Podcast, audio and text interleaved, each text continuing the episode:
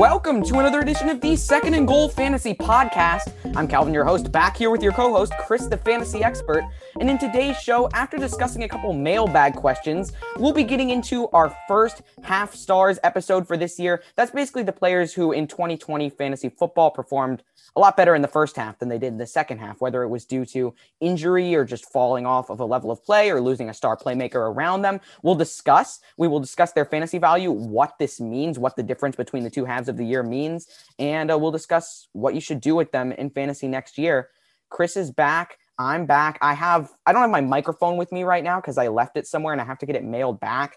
But I have my uh, Apple earbuds, which are fine for sound quality, but I know it's definitely a downgrade. So I apologize for the sound. But Chris has his microphone and his sound is as good as usual.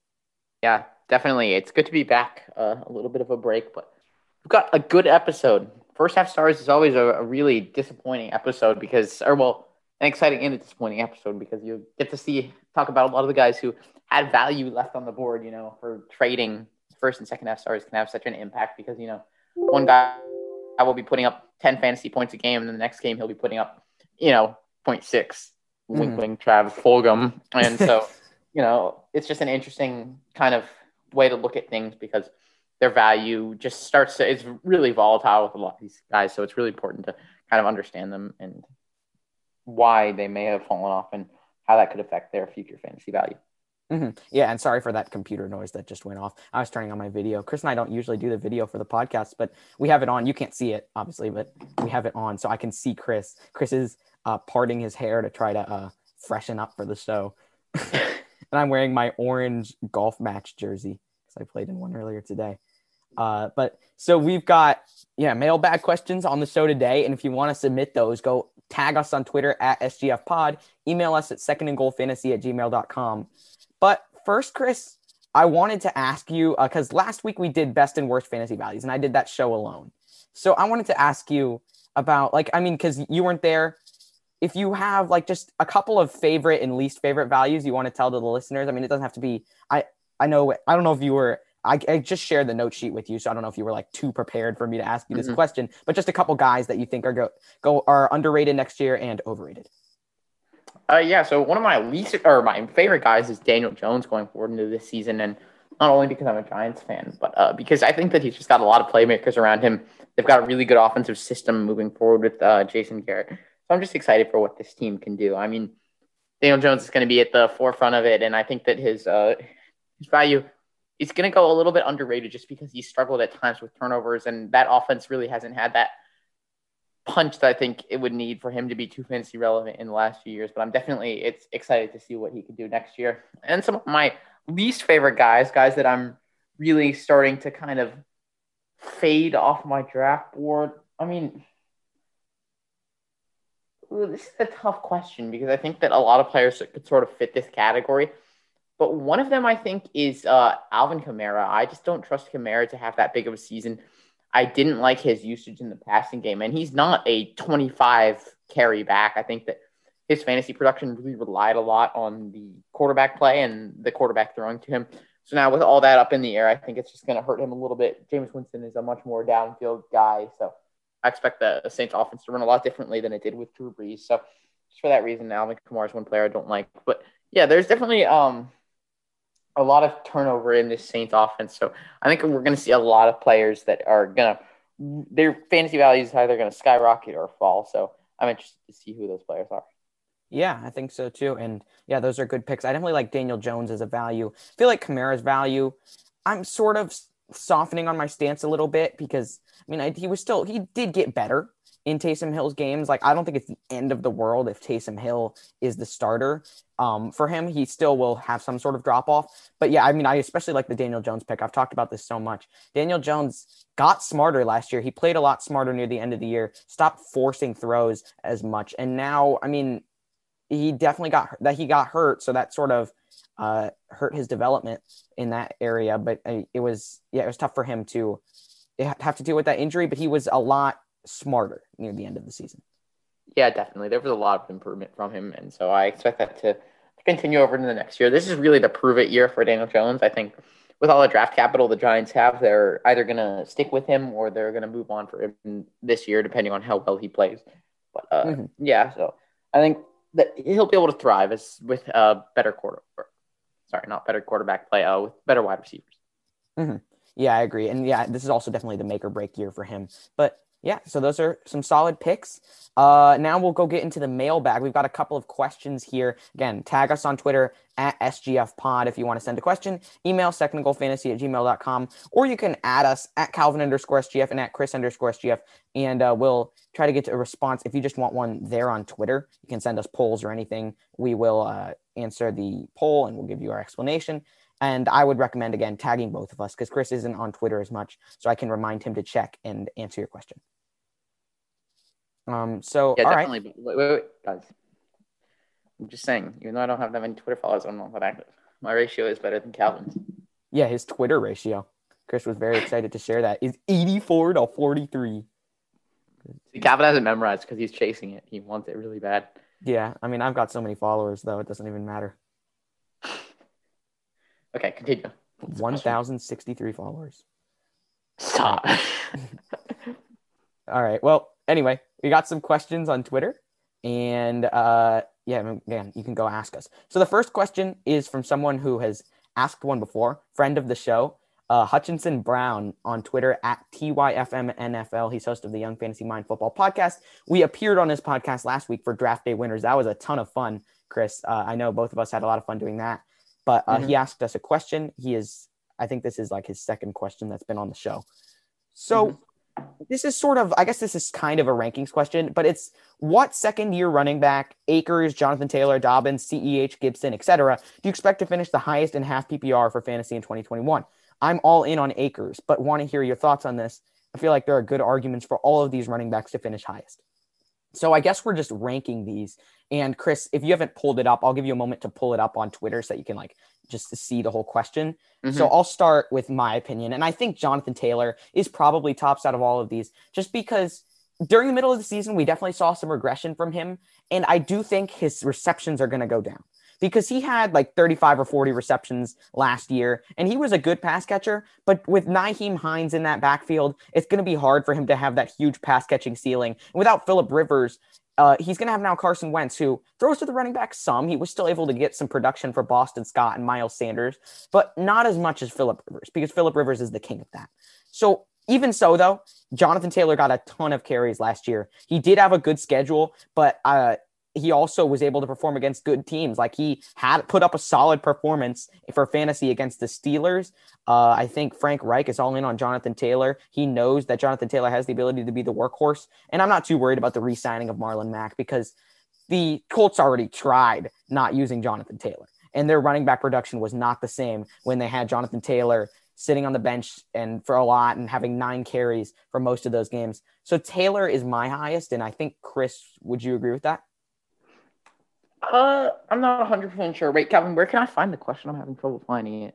Uh, just go to the at SGF Pod Twitter, and I Mhm. retweet it. Retweeted uh, my uh, mailbag thread, and then you can just go there, and it's right there. Um, so, but yeah, I think I Taylor is my highest. I'm trying to think about, ooh, second uh highest. I guess we could also add DeAndre Swift to this group because I feel like he belongs here. Um, Mhm. Akers and Gibson are really close for me. I honestly feel like Antonio Gibson might be my second. I have DeAndre Swift ranked higher on the website, but that was before the addition of Jamaal Williams, who will take pass catches. So I'll say Gibson is second. Uh, third is really close between Swift and Akers. I'll probably go Akers just very slightly, but that could definitely change. Fourth is probably is definitely Swift. Then CEH and Dobbins are also pretty close. I probably have to go Dobbins because Dobbins is while he doesn't get the most carries in a Lamar Jackson running offense, the Ravens still run the ball a lot and he has a lot of touchdown upside because Lamar can get the team into the red zone about as well as any quarterback.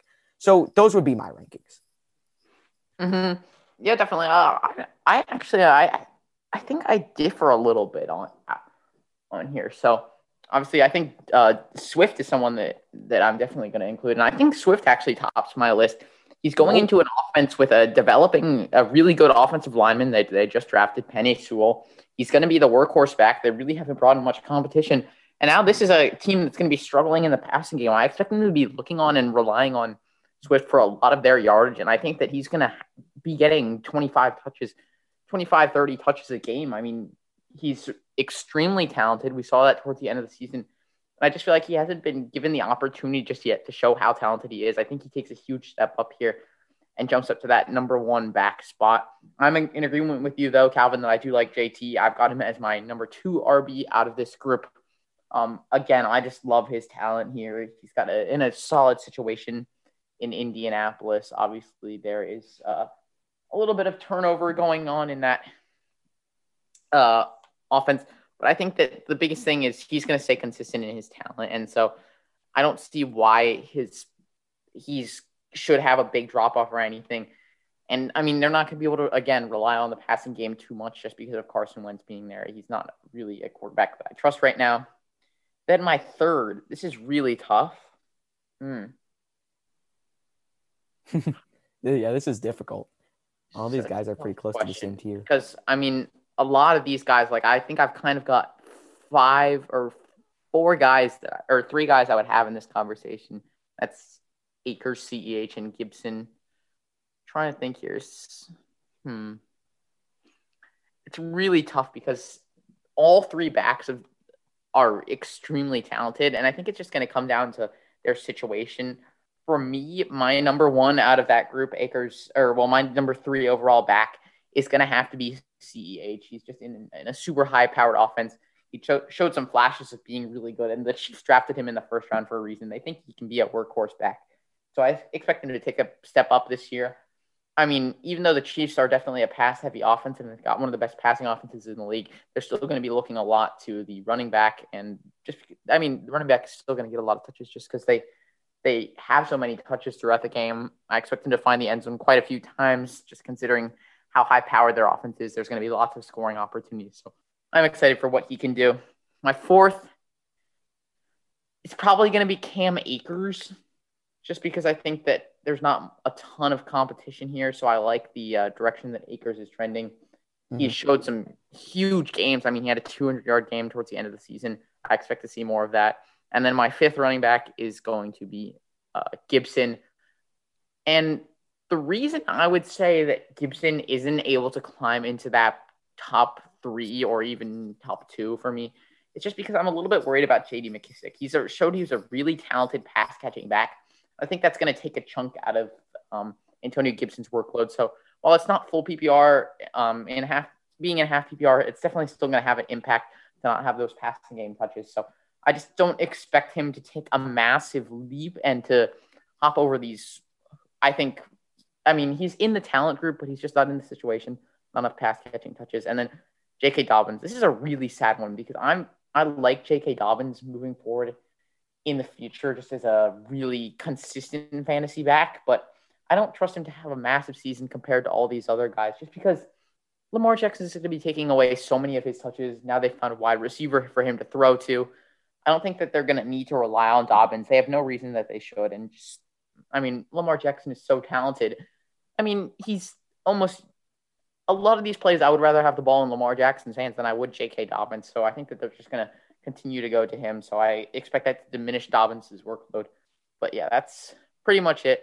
Lots of talking, but final order would be uh, Swift, JT, CEH, Akers, Gibson, and Dobbins.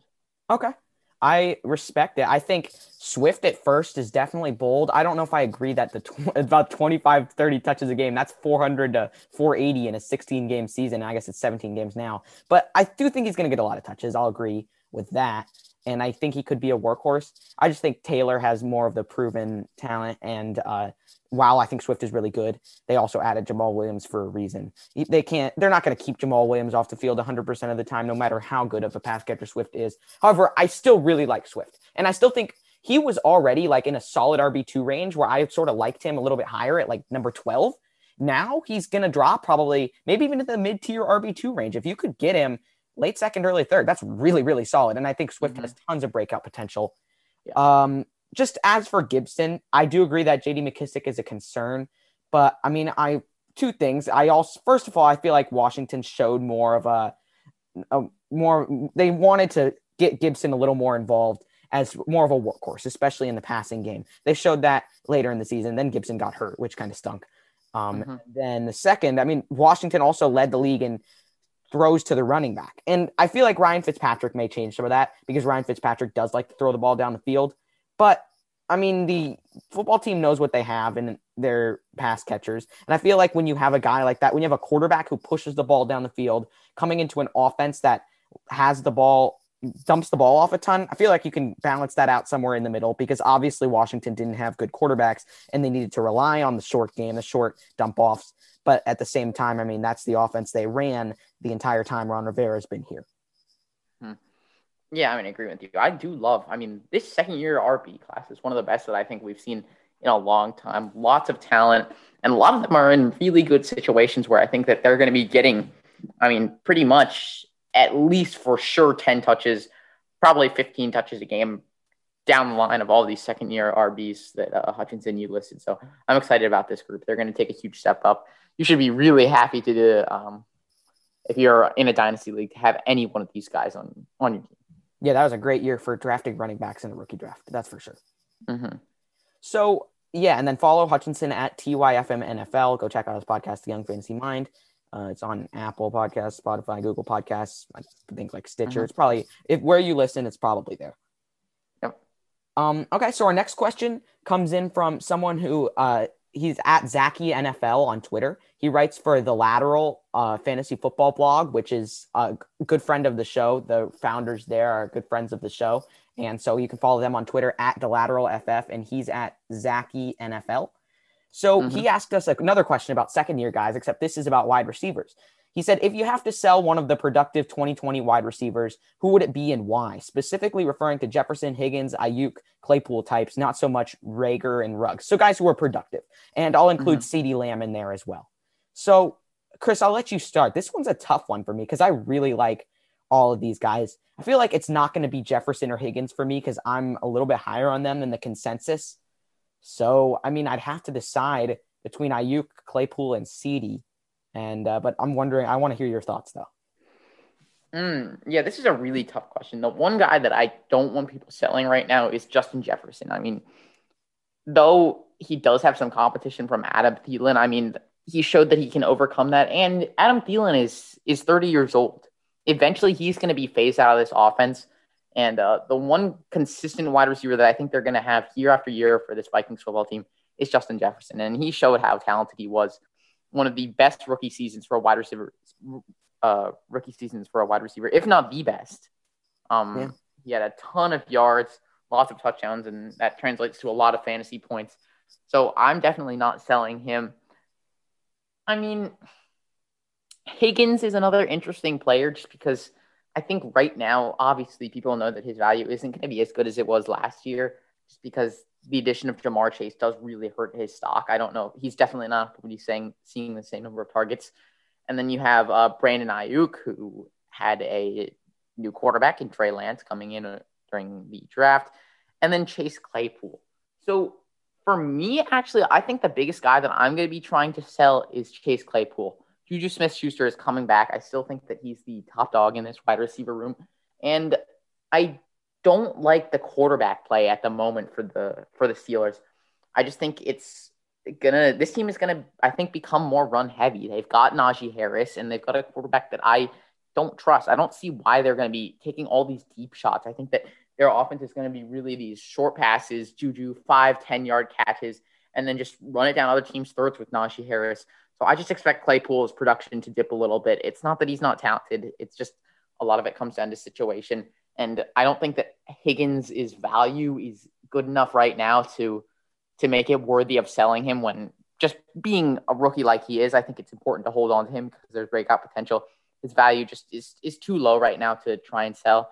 And then Aiyuk is just trending up for me new quarterback play. Deebo Samuel obviously going to have an impact on him, but Deebo Samuel has you've never been he's never been trusted to stay healthy. I don't expect him to remain that a huge part of the offense. Yes, he'll take some uh, receptions away, but I think that the big thing is Aiyuk is going to be the number one. He's got a, a quarterback that I really like in Trey Lance coming in, so he's my favorite. And yeah, I just think that Chase Claypool is the odd man out sort of here, and these second year really productive younger wide receivers that I'm not liking moving forward. Mm-hmm. Yeah, it's it, there's a lot of different guys there, and I think your Claypool point is definitely true. The quarterback uh, play is really up in the air. And I mean, especially since the Steelers drafted Pat Freiermuth, uh, it's mm-hmm. it, that's another weapon added to the offense. I don't know if I expect Juju to be back. feel like that one year deal means that I mean I don't know if the Steelers really want to commit to him long term. Yeah, he might be the one I pick though. Aiyuk is also one that I'm not terribly high on. If I had to, I'd probably I could also pick him because uh, I mean I just feel like the at, at some point I know Deebo has gotten hurt but so did pretty much everyone in the 49ers. And at some point, you have to wonder whether that's just the medical staff or something going wrong. But at the same time, there's just so many weapons there, and we haven't really seen them all on the field at the same time. I mean, I won't even say so many. It's just more that they run by committee. They have a lot of running backs. They run the ball a lot. And George Kittle's a target monster. Deebo Samuel will always have his manufactured touches. So it's a little bit tough for Aiyuk to find space in that. But I mean, I might pick Claypool with Aiyuk a close second. And uh, Hig- it's definitely not Jefferson and Higgins for me. And it's probably, I could understand CeeDee Lamb, although I just think he's so good and has so much breakout potential that his wide receiver nine price is fair, or 19 price in the redraft right now at Fantasy Pros is fair. Mm-hmm. Although I wouldn't agree putting him ahead of a guy like Kenny Golladay, who they have at 21. But I think that's about where CeeDee Lamb should be. But as mm-hmm. for Higgins, T. Higgins is the wide receiver 27 on Fantasy Pros. I don't really understand. I don't understand why he's a tier below Tyler Lockett and OBJ and Aiyuk and Cooper Kupp. He's better than all of those guys. This offense, Joe Burrow, while Joe Mixon got a lot of touches, Joe Burrow also threw the ball a lot last year, and that's going to be happening even more. They're going to have to move the ball if Joe Burrow is going to keep being sacked because they didn't draft Penei Sewell and they don't have their left tackle of the future. Or I guess they, I guess Joe does Jonah Williams could play left tackle, but they don't have like a stud left tackle there. Their offensive line is still incomplete. They're going to be throwing the ball a lot to on third and longs, and T. Higgins is still talented enough to be the one in this system for a while ahead of Ja'Marr Chase. And even when if Ja'Marr Chase takes over and Joe Burrow throws to him more, T. Higgins is the close number two. I'm not really worried about Higgins too much. Uh, he doesn't get too huge of a drop off to me from where he was. And yet the rankings on Fantasy Pros really show that right now. There's a lot of guys ahead of him that I would take T. Higgins over, guys who are a tier above in the, these mm-hmm. rankings. Yep. Okay. Um, but yeah, and then Jefferson, like you said, he's going to be the top dog in that offense in a few years. I mean, he already is. And his ranking of, uh, let me go find it. I think it's like wide receiver, like eight eh, or something on Fantasy Pros. I will I need to go pull that back up because I X'd out of the tab. Uh, and okay, half PPR mm-hmm. ranks. Just gotta find it. And yeah, he is wide receiver eight. So yeah, I'll mm-hmm. take that at that price. I'd rather have him over like DK and DeAndre Hopkins in redraft. Yep. I'm okay. Yeah. Yeah, and in case it wasn't clear, I probably mentioned it already, but this show is probably going to be shifting more back to redraft talk over the summer. We'll still answer dynasty questions for sure, but uh, this is mainly a redraft show. And uh, I mean, this this that doesn't mean this content is not helpful for Dynasty, but we kind of mm-hmm. had our Dynasty month that was geared to what the D- Dynasty players specifically need to know about the rookies. Mm-hmm. Yep. All right. Well, let's move on to first half stars. We've got uh, I got about like ten guys on this list that we can talk about. So this is a little bit of a shorter segment. I feel like first half stars aren't as important to talk about as like the second half stars because there's just not as many of them. But uh, we mm-hmm. still got ten solid guys here. Yep. And let's start with quarterback. So we can start off with Kyler Murray, and this is a really interesting one. I don't think this is really because of any talent drop off. This is mainly because of his injury. Because weeks one through eight, Kyler Murray was the uh, he was actually or no, this is in rankings. I believe he was the quarterback two, and um, he was he was doing really well. He was on like a historic pace. I think if it wasn't for Russell Wilson, he may have actually been the quarterback two, and he actually stayed the quarterback two for the rest of the year. But the, there was a definitely a difference because when he hurt his shoulder, he was out for like a game or two. And when he came back, he was not the same player, not running the ball as much, a little more tentative when it came to that. And his rushing numbers dropped dramatically. In weeks one through eight, he averaged 28.9 fantasy points per game. He had had his buy, so he wasn't yet the QB one, mm-hmm. but uh, and Russell Wilson was averaging like 30.3. But then over the rest of the season, all the way through week 16, uh, like he his average came all the way down to 25.8 and he only had like one huge week in the second half of the year. I don't really think this is a concern for him. Kyler Murray's an elite quarterback. We know that. Is this is because of the injury, and I expect him to get back to his rushing uh, form next year when he's not hurt. Uh, but Chris, I'm interested to hear what you think. Yeah, he's an interesting player just because his I mean, his value, I think, is is most determined by how well he's able to rush. And I just think that he's just going to continue to develop. This is an air raid offense as well under Cliff Kingsbury. And so I expect him to throw the ball a lot. He's one of the most talented quarterbacks in the league. And I think that in the in the next two years or so, I think we'll be saying that Kyler Murray is a top five QB. If he's not, I mean, and he already is in that conversation, I think, or at least he should be. And so I just expect him to develop even more. His rushing ability is incredible his ability to escape the pocket too is just on another level. I mean, it's really hard for teams to get to him with a pass rush, and he's able to get outside of the pocket and make huge plays for a team. And all that does is just translate to fantasy points. He's going to be able to run. He's going to be able to pass. He's got the receivers to be able to do it in uh, um, DeAndre Hopkins. And so things are just trending in the right direction. This whole Cardinals team is trending in the right direction. Um, I expect Kyler Murray to be much more like he was in the first half and just continue to, to put together a just a top quarterback performance that we saw in the first half of the season last year. There's definitely no reason why you should be discounting him because of his second half. He's extremely talented and he's in a great situation. Yeah. And the addition of Rondale Moore definitely helps. Uh, the mm-hmm. addition of AJ Green, I don't know if that helps, but they mm-hmm. added another guy. They added AJ Green. And I do think, I mean, Kyler Murray is definitely like is a top three QB for pretty much everyone. And I think he mm-hmm. should be there. He's currently my quarterback three, although that, I mean, I, I wouldn't put too much stock into the rankings on the website. I didn't like s- spend a ton of time on, the, on those because it's back in February. We're actually going to be starting to work on our rankings like over probably starting this week, honestly. And we'll get mm-hmm. those mm-hmm. worked on throughout the summer and published as we update. It'll be more detailed. So, but I do think that the rankings do show that Kyler Murray is in that tier with Patrick Mahomes and Josh Allen. You could honestly make a case for any of them as the quarterback one next year in redraft. But I mean, you can't really go wrong with any of them as your QB. That's just an elite top three tier. I probably won't be drafting any of them just because I'm not a believer in drafting quarterbacks early. I will always wait and get a guy mm-hmm. like Ryan Tannehill or Brady or Joe Burrow or Jalen Hurts, somebody like that. Mm-hmm. If I'm there with you, but yeah, Kyler Murray deserves to be in the conversation. And I know we talk always talk about the late round QB strategy, but if someone like Kyler Murray starts falling to you into the later rounds, definitely go ahead and pick him up. He's a really yeah, talented sure. quarterback, and he's just going to provide a, a, consistently high amount of fantasy points. He's got a great floor just because of uh, his rushing ability. You know, he's going to get rushing yards every single game. And he's also got an extremely high ceiling because when he starts finding the end zone with his legs and with his arm, uh, he's going to put up a lot of fantasy points. Yeah. I mean, it's it's just yeah he's he's such a good player. We've seen that great pick for the Cardinals at number one overall, mm-hmm. and um yeah I mean that's pretty much it I think. Yep. Yeah, it's it's it's tough. He's I feel like he's just gonna go so early though.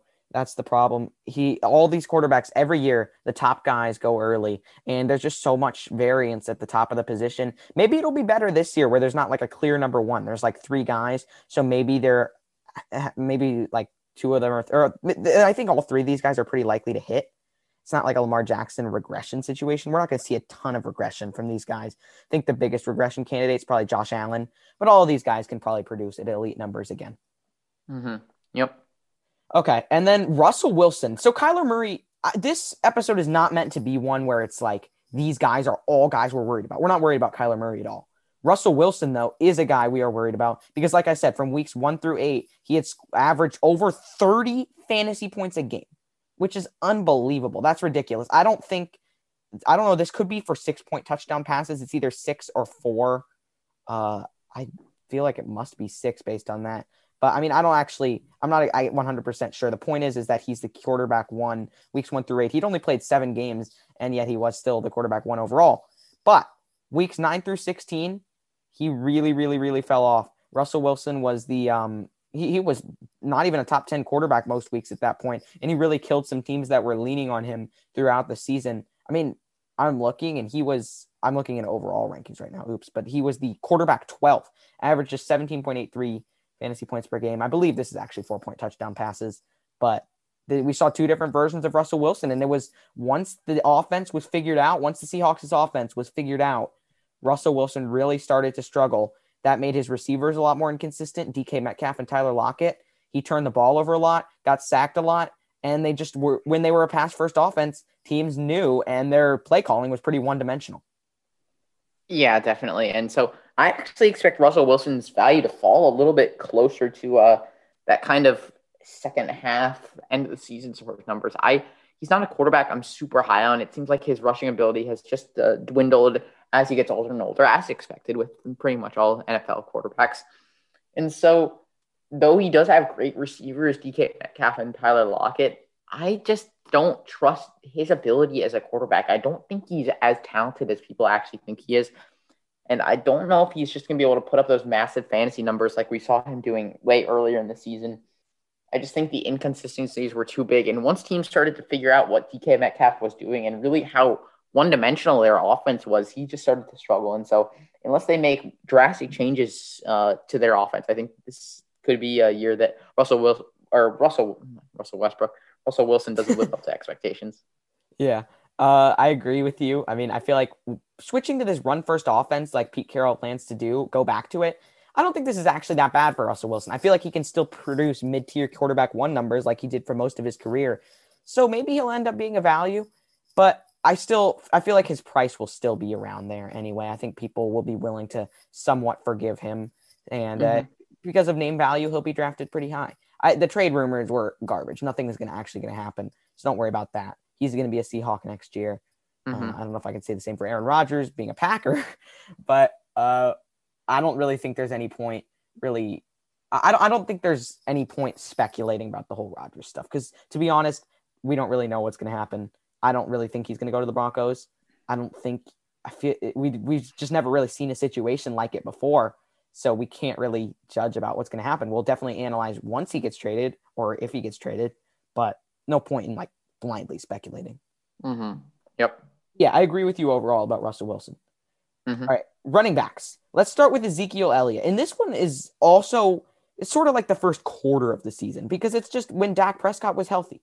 And I feel like in redraft, you can be fine drafting Ezekiel Elliott. He could even be a bit of a value because he could drop to the back first uh, ha- back first round because people were concerned about his performance with Andy Dalton. I feel like as, I know Ezekiel Elliott is definitely hitting that age where he could hit a wall in his fantasy production and fall down, but I think you, he's a good bet to produce one more year of elite top five, top seven fantasy production at the running back position.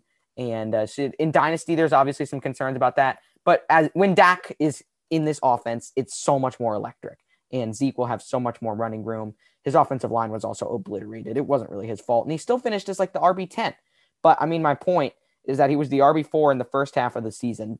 And then he really did drop off, averaged just 13.2 fantasy points in weeks one through 16, which, uh, and which is fine, but it's not the Zeke we were used to, especially in the second half of the season. Mm-hmm. But I mean, in the first half, he was really the same guy. Mm-hmm. Yeah, definitely. So I just think having Dak back and having this offense really working the way that it should be is just going to help him a lot. So yeah, I'm definitely betting on an Ezekiel Elliott rebuild or not rebuild. Uh, kind of a he's he's going to come back to the to the Zeke we all know and love. Mm-hmm. Yeah, I agree. It's and, and again, like two or three year bet in Dynasty is a little bit risky because he's hitting that age. He's had a lot of carries throughout his career, but I mean, he's a beast. He was great with Dak. He literally like hadn't lost a step at all. And with no offensive line, it was tough for him. With no star quarterback, it was tough. But he can be great. Mm-hmm. Yep. Okay. Next guy, Kareem Hunt. And this is actually a surprising stat for me. In weeks one through eight, Kareem Hunt was the RB7 in fantasy, head of guys like Aaron Jones, head of, I mean, I guess obviously ahead of Mike Davis, but Actually, I'm not really seeing that many elite names below Kareem Hunt. So ahead of Aaron Jones is what I'm trying to say. Although Aaron Jones actually had only played five games. So I guess that's actually, oh my gosh, that's a bad comparison because Aaron Jones had played five games and averaged a lot more. So forget what I said about being ahead of people. It's just that Kareem Hunt was the RB7, averaged 14.4 fantasy points per game. And I don't know if it necessarily helped him when Nick Chubb was out because Kareem Hunt was pretty good with Nick Chubb in there. Then when Nick Chubb went out, everyone was expecting a huge breakout, and it never happened. He was good. He had a lot of touches, but I mean, it was clear that he functioned a little bit better. He was m- much more efficient with another elite running back in that backfield, and he definitely dropped off in the second half of the season. 14.4 fantasy points per game in weeks one through eight. Then, in, uh, but overall, he was 13 points per game on the season, and in weeks nine through 16, he was uh, the RB 17 with 11.4. So he had a huge mm-hmm. drop off. And Chris, I feel like I did see that. I mean, I know those were early rankings, but it looked like you were pretty high on Kareem Hunt next year. So maybe you can discuss your thoughts on him. Yeah, uh, just someone that I he's just he does it all. I mean, he's he's good in the pass catching game and he's good in the running game. And yes, it's a huge problem that he has Nick Chubb, but he, it doesn't actually end up hurting him that much because of the run having heavy offense that Kevin Stefanski runs. I'm just really, really high on this player, and I just expect him to uh, to really just continue to get a lot of touchdowns. I mean, one of his biggest areas was scoring touchdowns, and just put up a really high, consistent amount of fantasy points. Because even though he does have Nick Chubb taking taking away from him, he's still getting a consistent amount of touches and catches, and he's scoring a lot of touchdowns. So his fantasy value is really good in my eyes. I'm really excited for him uh, just to continue to return and have another good year. Though the only concern for him, me right now for him is Baker Mayfield is progressing really well right now. So this offense could start to shift over and just become a little uh, bit more pass heavy attack. Oh yeah, that's true. I mean, Baker has been actually pretty solid. Like for all the hate he mm-hmm. gets, he they picked up his fifth year option for a reason. I mean, I feel like Baker could get an extension. Mm-hmm. Yep. But yeah, I'm not that high on Kareem Hunt. I feel like he could be a value because people don't like how his upside is capped, but he's relatively safe as like a back end RB two, maybe mi- closer to mid tier as well. RB two. Uh, again, his upside is capped. People know that Nick Chubb is there, but he's the best handcuff in the league. And when, ah, I mean, actually, yeah, I guess no, he is the best handcuff in the league because we know about his talent. And however, e- even if he's like sort of met with like a huge workload, he's still going to be better than like most running backs uh, who are handcuffs because we've we saw it last year, Chris. The constant game of every time a running back got hurt, it's like, oh my goodness, their handcuff is going to be so good, and they weren't. Remember DeAndre Washington? Mm-hmm. well, he I think he scored a couple touchdowns for me. Chase Edmonds is an example. I don't that wasn't really last year, but two years ago, Mike Davis was like sort of the exception. But I'm trying to think. I mean, I guess Devontae Booker scored touchdowns. Wayne Gallman was good, but uh, let me just here. I need to scroll down the list. I guess, uh, oh, man, I mean, guys like Jerick McKinnon when they filled in for sure, they were pretty bad. Giovani Bernard was really bad. Uh, Malcolm Brown only had a couple good games. He was pretty bad for most of that. Um, I mean, a lot of it's the point is a lot of these guys aren't really built for that workhorse role. Mm-hmm. Yeah, definitely. Uh, yeah, so it's gonna be difficult. I just, I just don't think his values, you know. I'm yeah, yeah. You can go, Cal. Okay. Yeah, I mean, yeah, Kareem Hunt's not that exciting, unfortunately, because he just I can't we can't tell you that he has that top five, top ten upside. Exactly. His value is just capped. It's so frustrating because with if Nick Chubb wasn't there, oh my goodness, Kareem Hunt would just blow up. Ugh.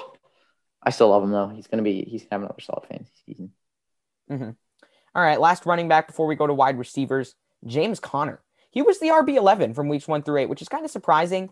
And it was just so tough for him because the Steelers had no offensive line. Their offensive line was probably bottom five, bottom three in run blocking all season. It's going to be tough for Najee Harris because then they lost Pouncey and they lost Villanueva, or I think it's Maurkice Pouncey and Alejandro Villanueva. They lost mm-hmm. both of them, and their run those are like their two best linemen. So their running at VM is going to be so so bad now. Their run blocking. I feel like Najee can still be good at 3.8 a carry and just get a ton of work. But and Najee's also a stud. But that was you can tell how a guy like James Conner wasn't good in that. And I mean, while James Conner's an okay running back, he's always hurt. And I feel like he's always not at 100%. And that showed in the second half when he was injured. Second half of the year, I mean, I must have missed him in the rankings, but I mean, he's not, he, really didn't do that well. I guess he was probably hurt for a lot of it. But uh, if I can bring it to points per game, I might be able to see him. Yeah, he was RB 53. He had he played only five games, and when he was even out there, 7.4 fantasy points per game in the second half of the year. And yeah, mm-hmm. now he's now he's on the Cardinals. I feel like he might even be the primary ball carrier ahead of Chase Edmonds because I feel like Chase Edmonds is way overhyped because his ability between the tackles is not good. Like he's not workhorse material. Like I said, he's a great pass catcher, and that will be his role. James Conner will get some touches. He'll probably be more efficient in that offense that likes to throw the ball downfield and throw to Chase Edmonds. And he's not the Conner won't be the full workhorse, but this guy is just the, the second half is something to worry about for Conner because I don't think he's the most talented player. He maybe once was, but I think he's lost a step over his career. Yeah, I'm in agreement with you here, Calvin. Uh, I just don't think he's that talented of a back. And I wouldn't be surprised if we're pretty much having an open RB competition here between Chase Edmonds and James Conner. They both proved to be talented at times, but have never really put it all together, I think. So maybe, I mean, you can make the argument that James Conner did in that one season, but at least over the past few seasons, he really hasn't lived up to his potential, or uh, especially last season. So I just think that this backfield is sort of going to become that one-two punch where neither back neither back is going to really be able to step up and put up huge fantasy numbers. They're both, I mean, definitely deserve a roster spot and all that, you know. And they're both to probably be put up top 40 fantasy seasons. I'd say both of them will. But I mean, I don't love either one of these guys really right now going into this season. And just because I don't trust their talent enough. And like you said, Calvin Chase Edmonds struggles between the tackles. And we saw on the production numbers from James Conner last year that he really struggled. Obviously, that was behind a bad offensive line, but still all a concern. And then you put it on top that the Cardinals are running an air raid offense with a running quarterback. You know, there's just not a ton of room to go around for two backs. So I'm not super high on either either of these guys to put together a top 20 fantasy season. Mm-hmm. Yeah, it's it, James Conner. It's just his production in the second half was just it's very ugly. He got mm-hmm. some points for you sometimes, but he was hurt. And I mean, maybe I don't know. If maybe he has a season to rest up, he can get some of his magic back. But I feel like it wasn't just completely about the injuries. He's also just mm-hmm. not as good of a player as he used to be. And that's kind of crazy. He's had a short career. He's a young guy. I think he's like 26 mm-hmm. or 25. Yep. All right. mm-hmm. Um, so wide receivers now. We'll start. DK Metcalf, one of the most overrated players in redraft fantasy football next year. Wide receiver five in total fantasy points. But in weeks one through eight, he was the wide receiver two, averaged 18 fantasy points per game. He was the actually leader in average points per game because he Calvin Ridley only averaged 15.8, but he had played an extra game. But in the second half of the season, like we talked about, Russell Wilson regressed. People figured out their offense, and as a result, DK Metcalf had a lot of regression. Wide receiver 13 in the second half of the season. And while I said Russell Wilson can still be good because he's going to be efficient, he's going to have a limited amount of pass attempts in that run heavy offense. That, that's why I'm saying, I mean, Russell Wilson can be efficient with his passing attempts and get himself points. But when he's not, doesn't have a lot of them, it's not going to be enough to feed the mouths of DK and Tyler Lockett and D'Wayne Eskridge and the tight end who Russell Wilson does like to throw to tight ends, Gerald Everett, and then pass catches for Chris Carson, who's a good pass catcher. It's just not going to be enough for consistent fantasy production. So I expect something a lot closer to his wide receiver 13 than to his wide receiver 2. And there's a lot of guys like AJ Brown, um, Justin Jefferson, Calvin Ridley, who I'd way rather have over DK, who are being drafted under DK. Like DK's being drafted as like a top five fantasy wide receiver, which I think is just very, very stupid, in my opinion. Mm-hmm. Yeah, I'm in agreement with you here, Calvin. Uh, I just think that teams sort of figured him out right now. And yes, I would totally expect him to be around that wide receiver 13 range, maybe a little bit higher, maybe like wide receiver 10, but definitely not too much. He's not going to be that wide receiver two that he was last year. And just overall, not a player I'm loving next year. I just don't think his value uh, is as high as people think it is because so much of it relies on how teams are going to be playing him. And you know he's going to be getting the number one corner, and the high safety is definitely going to be looking at him for most of the play. So that's going to kind of threaten his deep play ability. And so I just don't love him that much. I think that his value is a little bit overrated right now. Mm-hmm. Yeah, same with Tyler Lockett, who's the next guy here. Tyler Lockett is being ranked as like a back end wide receiver too. But guys like Tee Higgins, Courtland Sutton, uh, and others who are ranked behind him, I'd rather have because Tyler Lockett was just so inconsistent last year. Wide receiver 13 in weeks 1 through 16, wide receiver 9 if you count week 17 when he went off. But we'll just count week 1 through 16 because that's what we do here on principle. Mm-hmm. He was the wide receiver 13 in weeks 1 through 16, right? 15 games. He had two top 24 weeks. Two. And he was the mm-hmm. wide receiver 13. How is that even possible? Mm-hmm. He had two top 24 wide receiver weeks. So this is that's that tells you all you need to know. His ranking is inflated by two huge games, and then some other ones that are probably. I mean, he probably had several that are around like 30, but it was mainly inflated by two really, really huge games. And I mean, it shows in the second half of the season when he had dropped off, like weeks nine through 16, he didn't have a single top 24 finish. He had one in 17, but in weeks nine through 16, he was the uh, the wide receiver 42. Wide mm-hmm. receiver 42 in weeks nine through 16. And I why do we expect anything different? I mean, I feel like that could get a little better just because he's a good player, but this is a guy who I feel like should be being drafted honestly in the 30s. I mean, it hurts because he put up some production and it hurts because of his last year rank. But I mean, that wide receiver four finish in weeks one through eight is a huge anomaly. Wait, Calvin, four 30s overall or 30s at the wide receiver position? Early 30s at the wide receiver position, probably. What? Maybe mid 30s. I don't know. There's so many guys. Look at the ranking. Like Courtland Sutton is a guy who's going at like wide receiver 30. Wait, you think that DK Metcalf is a wide receiver 30? No, no, no, no, no, no, no. Tyler Lockett. Sorry. Oh, Lockett. sorry.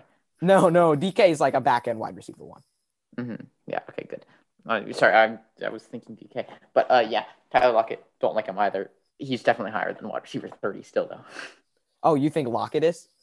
Oh yeah, definitely. I think Okay. he should be. I think he should be around twenty five. Okay, well, he's ranked at 25 on Fantasy Pros. The guys Hmm. behind him, though, let's talk. Would you rather have Tyler Lockett or Odell Beckham? Oh, Tyler Lockett for sure. Okay, that one's close. I might, I don't know if I would rather have Beckham or not. Tee Higgins or Tyler Lockett? Mm, Come on, you're even thinking about that? probably Tee Higgins. I would definitely take Tee Higgins. I definitely take Courtland Sutton. I definitely take DJ Chark. Chase Claypool, Juju, that's close. Will Fuller, ooh, that's pretty close as well. Ja'Marr Chase, that's pretty close as well. Deebo, that's pretty close. Okay, Tyler Boyd. See, I'm saying he's pretty close to all of these guys. So maybe like 30. I could understand 30, but Mhm. early 30s is what I'm trying to say. He's pretty close with all those guys who are ranked in the 30s. Mhm. All right. Uh, but yeah, we both don't like Tyler Lockett. Fade Tyler Lockett. Don't fade this guy, Tyler Boyd, wide receiver eight, weeks one through eight, 13.5 fantasy points per game. Oh, wait, that can't be right, can it? He was the wide receiver. I don't even think he was that high. I don't, I don't, actually, I guess it says it right here. I guess it's true. Uh, in fantasy points per game, he wasn't. He was like wide receiver number, as I count down. Yeah, he was like the 16 or 17 points per game. But the point was, he was doing well until Joe Burrow got hurt. And then in the second half of the season, he wasn't nearly as good. He was getting some targets, eh, but I mean, he was still putting up borderline wide receiver one production for a lot of the year, even when Tee Higgins broke out. In fact, Tyler Boyd was actually better when Tee Higgins broke out because, I mean, I guess you can assume because he had more space to operate. Like if you switch to weeks three through eight, he was the wide receiver five. Like that's when Tee Higgins started breaking out, and Tyler Boyd had another guy to take pressure off him. So naturally, you would expect Tyler Boyd to be a stud next year, and then they drafted Ja'Marr Chase, which really stunk. But so I mean, but the point is, in the second half of the year, when Joe Burrow was hurt, he wasn't as good. He was primed Mhm. for an, a really, really good season that was going to way exceed his wide receiver 30 ranking. He's still going to exceed his wide receiver 35 or 36 ranking because I think he could still be a low end wide receiver too, because there's a lot of targets to go around and there's no tight end to throw to. But uh, yeah, it's just it kind of stinks. I was hoping for a Tyler Boyd breakout season, but he's still a great value. He can provide wide receiver two production. He's just not going to be a, a truly consistent week to week starter anymore. Yeah, I actually don't love Tyler Boyd as much just because I think he's going to end up being close to that second half value. Just because, I mean, well, I think you would agree that it's going to be close to the second half value. Just because Ja'Marr Chase is going to take a ton of targets, and I think he's relegated to the tight end three here now, or wide receiver three in this offense. So just not a player I love too much, but uh, yeah, he was such an intriguing prospect. Now, not so much. Mm-hmm. Yeah, he was a great player. Kind of stinks. Last guy, th- this guy cracks me up whenever I see him. Travis Mhm. Fulgham. What weeks four through eight? Travis Fulgham was the wide receiver one in fantasy. That's unbelievable. If you sold him in his week nine buy, you were happy because he Mhm. scored 0.8 against, I believe it was the Cowboys. Like a lot of that's the thing. A lot of people didn't sell Travis Fulgham because they were like, oh, we'll just wait for the, or no, it's the Giants game. We'll just wait for this Giants game, which I mean, the Giants were an underrated pass defense, but we'll just wait for this. And then after that, we'll sell. And it didn't work out. I mean, I guess a lot of people actually, never mind. I, I had thought he played Dallas for some reason. If he had played Dallas, that would have made sense. I guess a lot of people did get to sell because it was after they were waiting for after the Dallas game, which uh, was in week eight, where he played well. Then they sold, and Travis Fulgham really dropped off when his other wide receivers came back. So he's useless in redraft next year. Don't even bother. He's pretty much useless in Dynasty, too. so we don't need Mhm. to talk about him much. Yeah, definitely. he just cracks me up. It's so funny. hmm Such a one hit wonder. Oh man, Travis Fulgham. Those were the days. Mm-hmm. Tight end. Let's wrap the. We can wrap the show up. Only one tight end here to talk about, and it's Jonnu Smith. And Jonnu Smith's production really came when AJ Brown was out. Um, actually, I guess sorry, going back to Fulgham in half PPR, he actually scored 1.3 in that week. Amazing instead of 0.8. But Jonnu Smith, AJ Brown was hurt in week one, out for weeks two and three. Then I think out for week uh, the week four was the bye, and he may have been out for week five as well. But Jonnu was really good in weeks one through five. Nine points, Mhm. or this is standard, so I'll switch to half PPR. Week one, 11.6 fantasy points. Week two, 22.4. Week three, 8.6. Week five, 18.5. And then in the Houston game, he struggled. One catch, one catch, two catches, two catches, two catches, four catches, no catches, two catches, five catches, three catches, one catch. Then he left Tennessee, went to New England, where he actually might be the top target in that offense because he's so talented. He's splitting time with Hunter Henry, which will hurt, but I expect a lot of two tight end sets over there, and hopefully Cam Newton leans on him. So I don't mind Jonnu next year for fantasy, but he was definitely the definition of a first half star, or maybe a first, mostly a first quarter star. Yeah, definitely. And I love his new situation. Bill Belichick knows how to use his tight ends. And so I'm very excited about this overall situation. Uh, Yeah. Johnny Smith, I wouldn't look at his fantasy value from last year at all when, I mean, you somewhat, but I'd really be looking at his talent and what Bill Belichick's done in the past with tight ends. And that makes me really excited for Johnny. Yeah, he can definitely push for tight end one production, which we all know is not that hard to achieve in fantasy. Oh, I'm sure. I, I, I think he can go for top six. Oh yeah, I mean, honest, it's possible. That might be like his ceiling. It's going to be capped by Hunter Henry, but I mean, Belichick made a move to get Jonnu first. Belichick raved about Jonnu. Belichick knows Jonnu's the better player. I think Cam Newton knows that too. Henry's great, but Jonnu is just an incredibly athletic tight end, and athletic tight ends tend to succeed. Sounds pretty obvious, but they do. And you're right, Chris. Like, kind of funny. We should just completely ignore Jonnu's fantasy production from last year. You're not going to gain any advantage by looking at it. Just look at his talent, and he's very talented.